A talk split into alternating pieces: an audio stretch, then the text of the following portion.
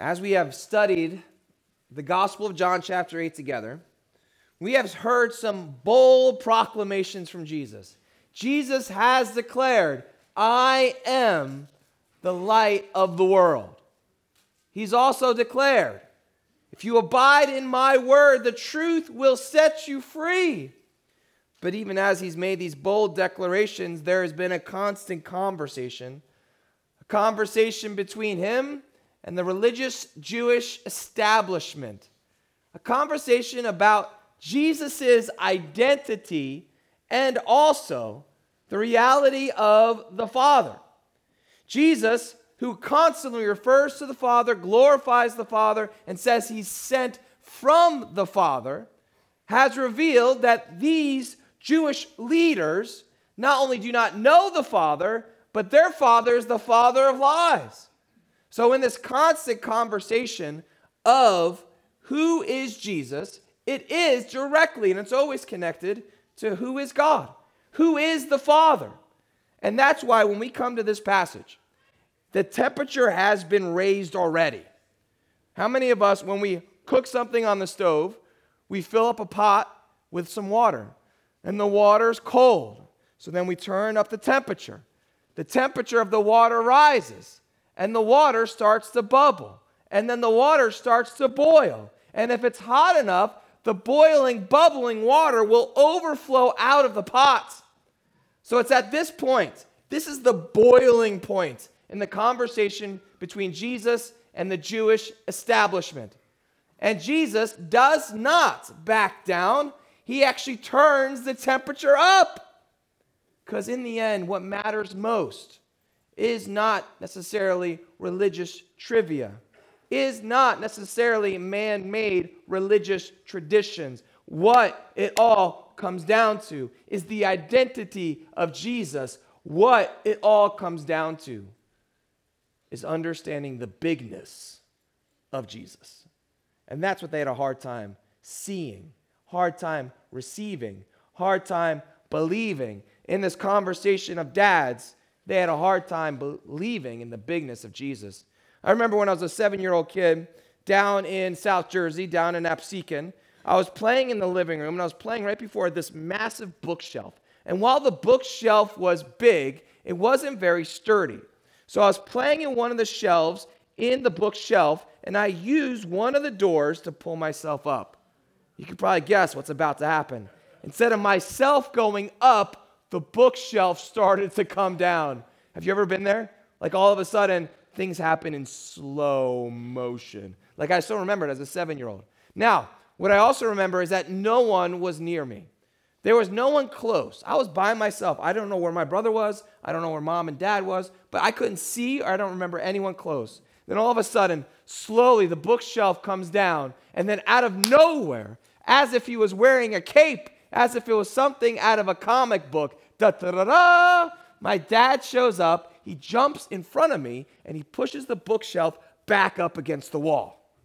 I will remember that for two reasons. First, a vase came and hit me right on the head, and I still feel it to this day, which some of you are saying, well, that explains a lot. but I also remember this my dad was never bigger than that day. My dad was really big in my eyes. He's so strong. Where did he come from? Wow. Superman's got nothing on my daddy. And then what happens? Then you grow up. Then you grow up and you realize everybody is broken. Everyone needs grace. Everyone is on the same level playing field. Our heroes are revealed to be broken people just like me and you, just like I am. So as we grow up, oftentimes the people that we put on a pedestal, that we emulate, people that we look up to, oftentimes they get smaller. And that's just natural. That's just part of this world and living this life. But the opposite should happen with Jesus. While we are called to have a childlike faith, that means to trust God like a child trusts his father. We're also commanded in 1 Corinthians chapter 13 to put away childish ways. That when we become men, we are to act like men. So let us come to Jesus. Yes, always and continually believing that He is big, but put away childish ways, even as we come with childlike faith. Because when we are being childish in our faith, what happens? Jesus starts to decrease. Jesus starts to shrink, and I become bigger and bigger in my own eyes. What was the prayer of John the Baptist? May he become greater, and I become less. It's in this passage you are going to hear Jesus three distinct, very, very powerful ways declare his bigness.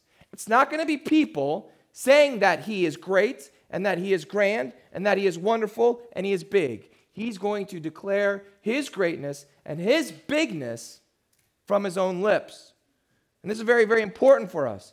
Not only to have sound biblical theology, but a big Jesus is directly connected to the big problems in your life. In fact, when we see the problems in our life and those problems seem bigger than Jesus, don't be surprised when we get discouraged, when we get downtrodden. Have you ever noticed that during a church service, we can gather and we can sing about the glory of God and how much as He loves us? We can gather and praise God and say, Yes and amen, that the tomb is still empty. Jesus is alive. He's risen and reigning, and church is great. And here we go. And then we get into the parking lot, and somebody calls us, and all of a sudden it's bad news a bad health diagnosis, or you have a fight with your family that you were just praising God with in the church service, or perhaps sadness overtakes your heart because you miss someone and you deeply, deeply wish they were still with you. In those moments, how does the yes and the amen of church, the bigness of Jesus here in corporate worship, translate to your own private devotion? You see, a big Jesus makes our problems seem smaller. But we have to remember, we have to remember, the world doesn't teach this. Culture will never proclaim this. In fact, it's okay to culture to like Jesus, just don't love him. Meaning that it's okay for culture that you keep Jesus prominent, just don't make him preeminent. It's okay in culture if Jesus is your Savior, you just can't say that He's the Savior. It's okay in culture for you to say you're a fan of Jesus, just don't be a follower, an evangelist of Jesus. It's okay if you believe in Jesus privately, but don't proclaim him publicly. No, when we believe in a big Jesus, everything changes. The way we see ourselves, the way we see our families, the way we see our careers, the way we see our past, our present, our future. A big Jesus helps us in so many ways. A big Jesus helps us to look at sin as we should. You see, when Jesus is small, then we won't take sin seriously. When our Jesus is small, the Bible will seem silent. Conversely, when our Jesus is small, then watch how big people become. When our Jesus is small, watch how intimidating the world becomes. I like how A.W. Tozer talked about it. He said that what you believe about God is the most important thing about you. My goodness, what a politically incorrect thing to say. No, that's not true. The most important thing about me is me and whatever I believe about me. Well, believe it or not, that is a religious statement. Whatever we believe about God, even if we don't believe in God, that is shaping the way that you live, shaping the way that you prioritize, shaping the way that you see your purpose in life. So, when we believe in a really big Jesus, that changes us. Tozer goes on to say that not only does our understanding of God determine who we are, but we are also drawn towards, we move toward our understanding of who God is. So that's why you've heard me say it before. Everyone worships, and not all worship happens in houses of worship. Bars can be houses of worship. Your job can be houses of worship. Sports stadiums can be houses of worship. Wherever you go, that's where you are, and whatever you're seeking to give you identity, peace, and security. There is some direct spiritual connection to how you are placing your trust in that person, in that thing, in that place. So, Psalm 115, verse 8, gives us insight even as it challenges us. Psalm 115, verse 8, talks about the identity of who God really is and how something happens to us if we start to give our hearts to counterfeit saviors and the false gods. Listen to this. This is a game changing verse. This should wake us up and help us see not only the bigness of Jesus, but how, as sheep, subtly we can follow the idols of the world. Psalm 115, verse 8. The Bible says, Those who make them, those who make idols, become like them. Did you catch that? Those who make idols, those that give themselves to created things, those that give themselves to worldly things, all of a sudden they become like them. So do, the Bible says, all who trust in them. So the question is not necessarily do you believe in Jesus, but how big is your Jesus? How big is the Savior of your life? Verse 53 the religious establishment, the Jews will ask Jesus a question. It's a penetrating question, not just as far as religious information, but it is the question of personal transformation. They ask Jesus, Who do you make yourself out to be? Well, we're going to hear him talk about himself in a second. But right out of the gate, the Gospel of John proclaims and presents a really big Jesus. Do you remember the very beginning of this Gospel? John chapter 1, verse 1 in the beginning. John goes back not only the beginning of Jesus' life, not only the beginning of the Bible, the beginning of everything.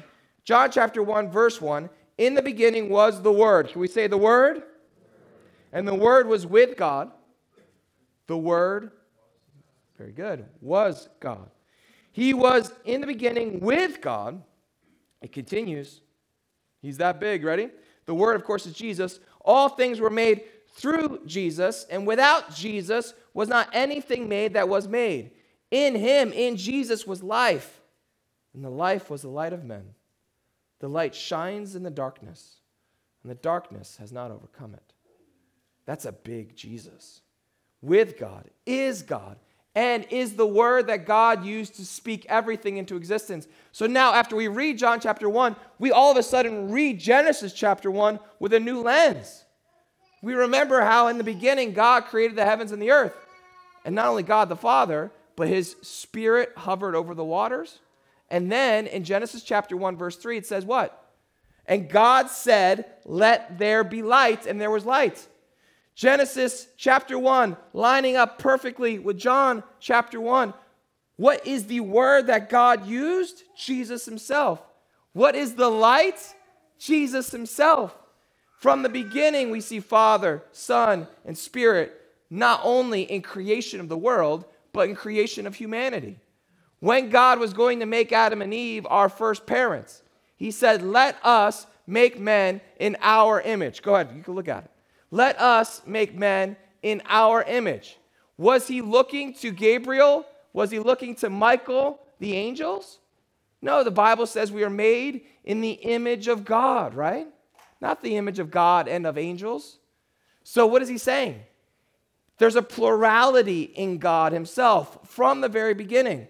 Let us, Father, Son, and Spirit, make men in our image. Not only that, but the Bible continues to talk about how Christ revealed himself in the Old Testament. You want to hear a really cool theological term that can impress your friends at parties? You ready? They're called Christophanies. Can we say Christophany? Meaning that before Christmas, before the incarnation, Jesus Christ broke forth in a space and a time and revealed himself. For example, we could read in the book of Joshua, where you have the commander of the Lord's army standing with Israel, ready at the precipice of Jericho. And what does this commander of the Lord's army say? Joshua, take off your sandals, for where you're standing is holy ground. The only other person that ever does that is the Lord Himself. Or we could look to the book of Daniel. The book of Daniel, where you have those three Jewish exiles Shadrach, Meshach, and Abednego. They're in the fiery furnace. And by the way, when people go in the fiery furnace, they don't come out. They look, and then you have the pagan, non believing Babylonians see a fourth person in there. And they say it verbatim. It looks like a son God.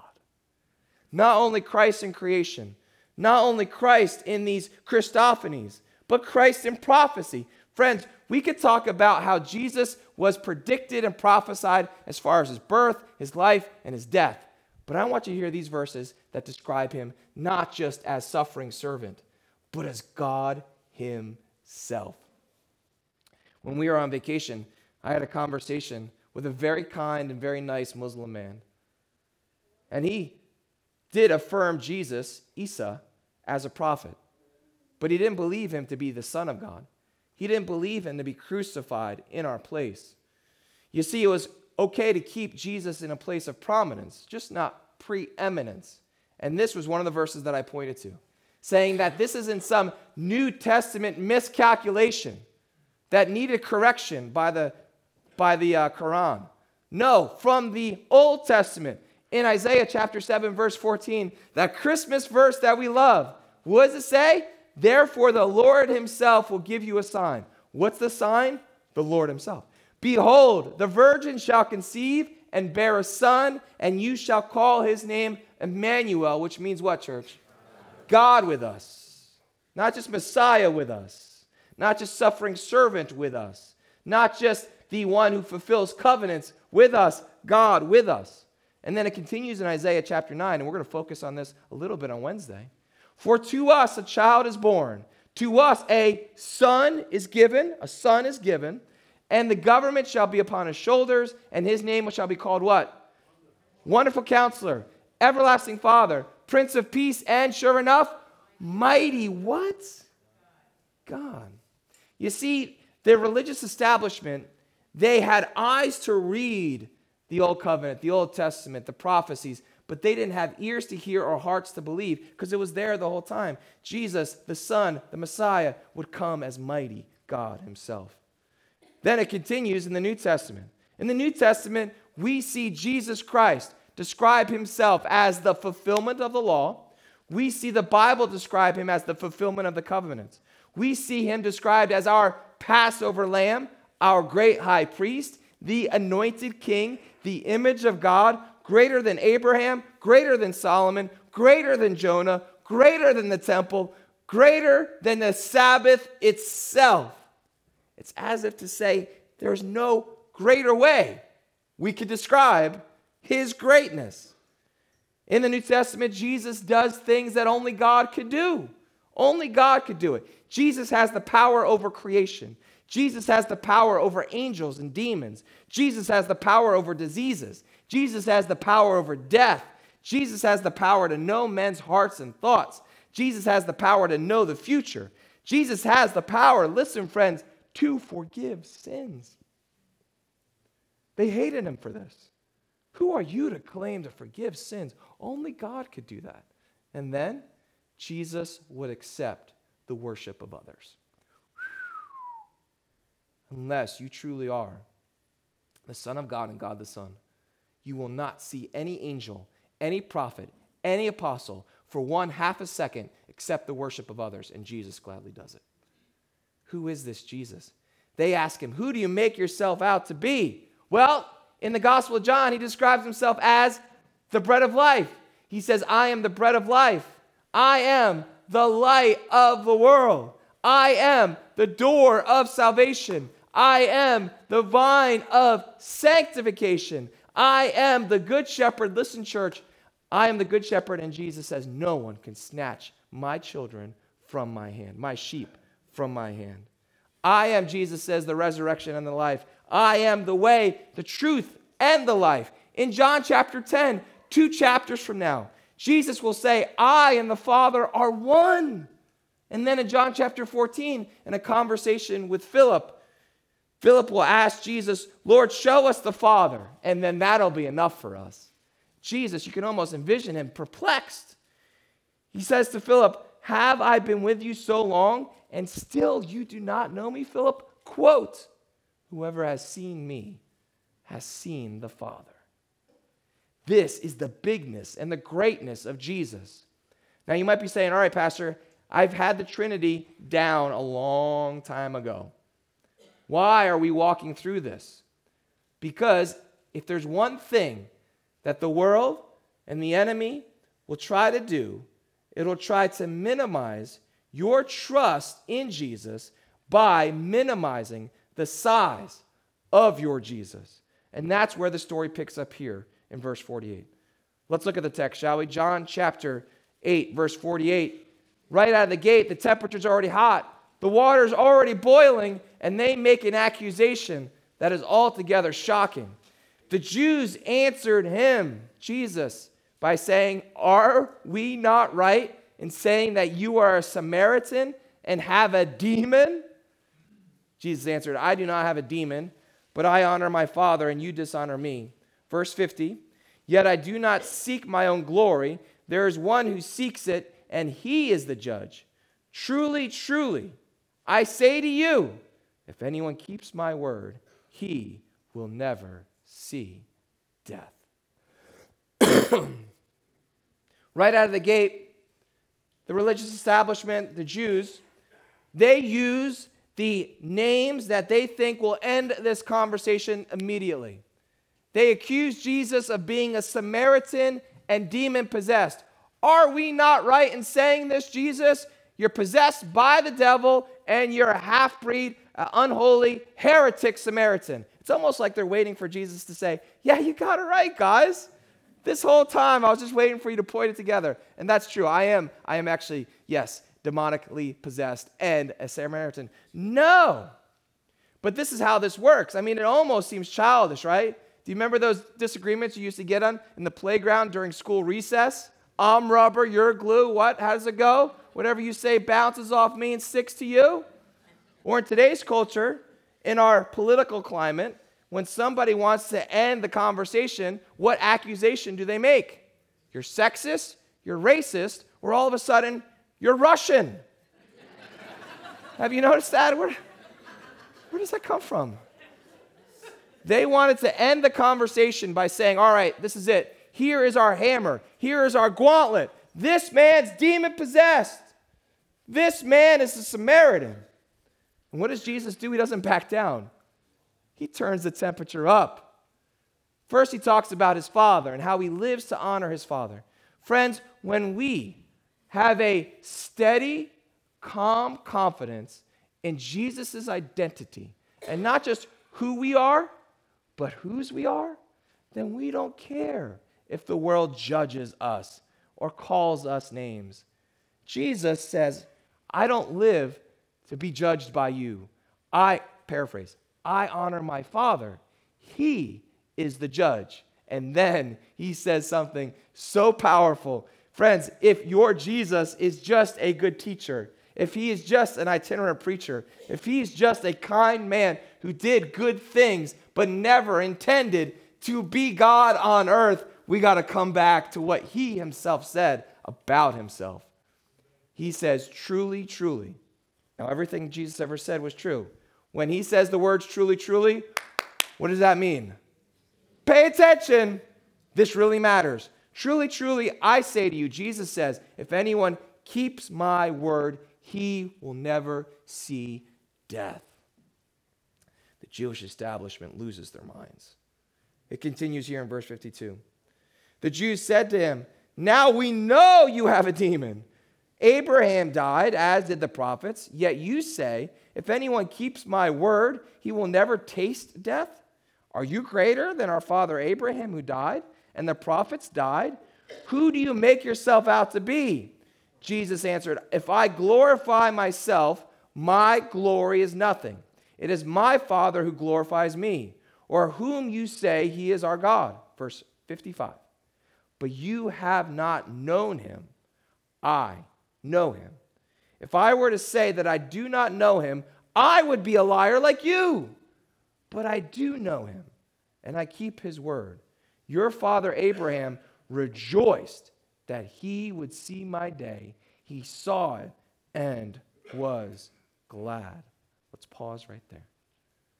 Jesus is not only claiming knowledge of God, he's claiming knowledge of Abraham. When they ask, Are you greater than Abraham? What does Jesus do? Of course, he doesn't come out and say, Well, yes, I am, actually. Thank you very much. No, he lives not to glorify himself. This is why Jesus doesn't come out and say verbatim, because some of us, we, we think we absolutely just need the three words Jesus to say, quote, I am God. He does everything that God does. He uses the names that God uses. He does things that fulfill the scriptures that talk about God. Now he's acting as God. But now, here in this passage, we see. We see why he's not trying to bring glory to himself. His purpose, his passion is to glorify his Father. So even if he's not going to say, I'm greater than Abraham, even if he's not going to walk around and say the three words, I am God, everything points to it, including the words from his very lips. So while he won't say those words, while he won't talk about the importance of his glory, he knows that the Father glorifies him. Jesus refuses to assert his glory. God the Father will, though. Jesus refuses to assert his glory. God the Spirit will, though. Jesus refuses to assert his glory. God's word, though, will, though. Creation will, though. Angels will, though. His church will, though. I tell you the truth. When they were crying out, Hosanna, Hosanna, Jesus said, If you do not say it, the rocks themselves will cry out. All of creation worships its creator. All of creation gives glory to its creator. But with that said, now, Jesus, in one of the clearest, most powerful, and succinct personal claims to divinity and his deity, makes a very profound statement. Let's go really slow and look at it. Verse 57. If you're looking at it in your Bible, verse 57. So the Jews said to them, You are not yet 50 years old, and have you seen Abraham? Listen, friends. Jesus said to them, Truly, truly, I say to you, before Abraham was, I am. So they picked up stones to throw at him, but Jesus hid himself and went out of the temple. Why did this lead to a bunch of men picking up stones and wanting to kill Jesus Christ? What did this, what happened here? So after Jesus said that Abraham saw his day and was glad, they didn't pick up stones then. They didn't pick up stones to kill him then. They mocked him. And they said, You're not yet 50 years old and you've seen Abraham? You can almost hear their laughter in the background. Oh, but they want to kill him after he says the next thing. Notice now the grammar. Jesus says, Before Abraham was, if he was only talking about his pre existence before Abraham, he could have said, Before Abraham was, I was. But he doesn't say that, right? They're not stoning him for bad grammar. Some of us really, really bothers us when people use bad grammar. That's not what's going on here. No, what Jesus is doing is he is using the very name that God revealed, that God used for himself Jesus is describing himself in that way. Not only is he claiming pre existence, not only is he claiming to have life and knowledge, existence before Christmas, before he was born in that manger. He knew Abraham, he was before Abraham, but he's using the very name that God gave Moses. Exodus chapter 3, verse 13 and 14. Then Moses said to God, If I come to the people of Israel and say to them, the God of your fathers has sent me to you. And they asked me, What is his name? What, Moses says, shall I say to them? And God said to Moses, I am who I am. I am, Jesus says. Now, notice, God didn't say to Moses, I am whoever you want me to be.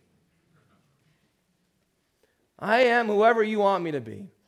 No, I am who I am. I am, and that means there was never a moment, there was never a millisecond, millisecond in all of eternity where God was not. When he says, I am, that means there was never a moment where God or Jesus was not. Not only in the past, but also in the future. The Bible says of Jesus, Jesus Christ, the same yesterday, today, and what church? Forever. You see, friends, when we read the Bible and we hear God reveal himself as the I am, and then we hear God reveal his will in the Ten Commandments. How many of us know the Ten Commandments? We might know about the Ten Commandments. Some of us, they're the 10 suggestions, right? Do we actually know them? Because the first two are really important. To paraphrase, the first one goes like this worship the right God. And the second one says, paraphrase, don't worship the right God in the wrong way. Meaning that this God, this Trinitarian Father, Son, and Spirit, this truth will set you free. Not just the truth, not just an abstract truth, but this truth about Jesus' identity will set you free. Friend, set you free from what? Many of us, we live in constant fear, constant guilt, constant doubt because our Jesus is too small. We don't think we're able to be forgiven because our Jesus can't forgive us. We don't think we can live in boldness without the spirit, spirit of fear. That's why we're constantly afraid because our Jesus is too small. No, when we hear Jesus say, I am, not only is he using the name for God, but here's what a Christian should say in response. When Jesus says, I am, how should a Christian respond? Number one, when Jesus says, I am, Christians gladly respond, that means I am not. I'm not Jesus. I'm not the Savior. I'm not God. I'm not strong. I'm not control, in control. I'm not perfect. I don't have all the answers. In fact, I am a sinner in need of grace. It's not about you. Your life is not about you. And that's the best news that we've ever heard. When Jesus says, I am, that means we say, I am not. But you want to know the simultaneous beautiful truth? Ready, everyone? If I can get your attention real quick. Jesus says, I am. You know what else a Christian should say? Not only I am not, but I am His. I am His. I belong to Him. So, as much as I am not the Savior, I am His. As much as I am not God, I am His. As much as I am a sinner, I am His, forgiven and loved, the beloved of the Savior. That will so change your heart that if we have no love left in our marriage, all of a sudden, when we say, I am not and I am His, that softens even the hardest, coldest heart because we come back to our first love.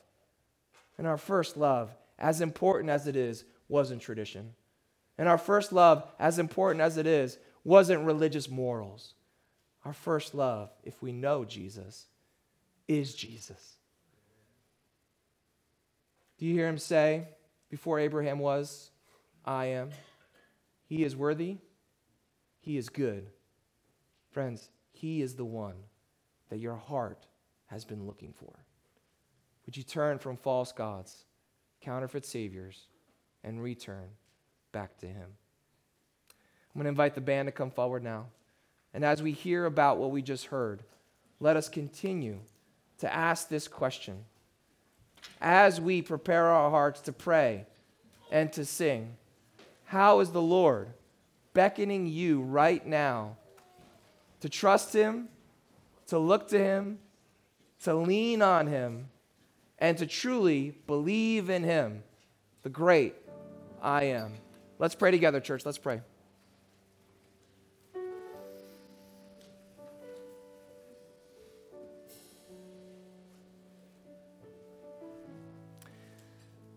Heavenly Father, as Jesus often said, let him who has ears hear. Lord, the sound might be reverberating in our ears, and yet grace not touching our hearts. So, Holy Spirit, we need you now to glorify Jesus Christ, God's Son. Holy Spirit, we need you now to reveal the bigness of Jesus. Let us come before him as we are, not as we should be, not waiting for some moment, not waiting for perfection. No, let us come to him, the great I am, as we are, imperfect, needing him and needing his grace. Friends, if this is you this morning, we invite you to turn from idols, turn from worldly passions and desires, and know the greatest pleasure, know the greatest joy. It is not a path, it's not a program, it's a person, and his name is Jesus. Would you open your heart to him right now? Would you believe in him as you turn from yourself and turn from your sin? Pray this simple prayer with me. Unless it's the Holy Spirit and your desire, the prayer and the words of the prayer will mean and amount to nothing. But if this is your desire, would you cry out to the Lord now with me? Heavenly Father, thank you for the gift of Jesus. Help me see him in his bigness. I need forgiveness, God. I need your grace, God. Save my heart from these counterfeit idols, these false gods, and help me return to my first love. Please fill me with your spirit, Lord, and help me put my trust in you.